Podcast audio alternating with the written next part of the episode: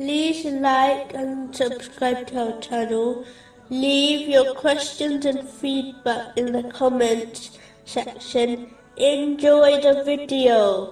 The next verse, where Allah, the Exalted, addresses the believers directly, is found in chapter 57, verse 28.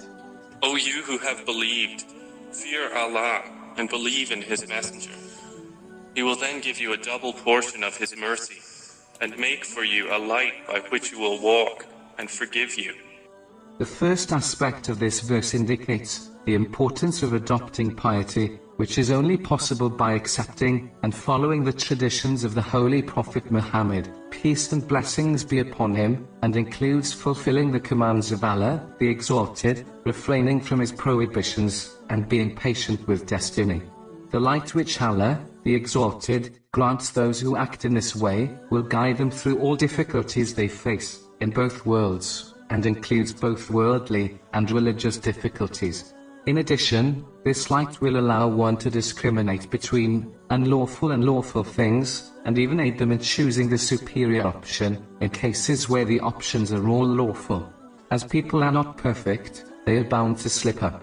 Allah, the Exalted, has promised to forgive these lapses of the Muslim who strives in this way. The next verse, where Allah, the Exalted, addresses the believers directly, is found in chapter 58, verse 9. O you who have believed, when you converse privately, do not converse about sin and aggression and disobedience to the Messenger, but converse about righteousness and piety. This verse indicates the importance of supporting others in good and advising them against evil. Since the passing of the righteous predecessors, the strength of the Muslim nation has weakened dramatically. This is quite evident and requires no detailed explanation. It is logical that the greater the number of people in a group, the stronger the group will be. But Muslims have somehow defied this logic. The strength of the Muslim nation has only decreased as the number of Muslims increased.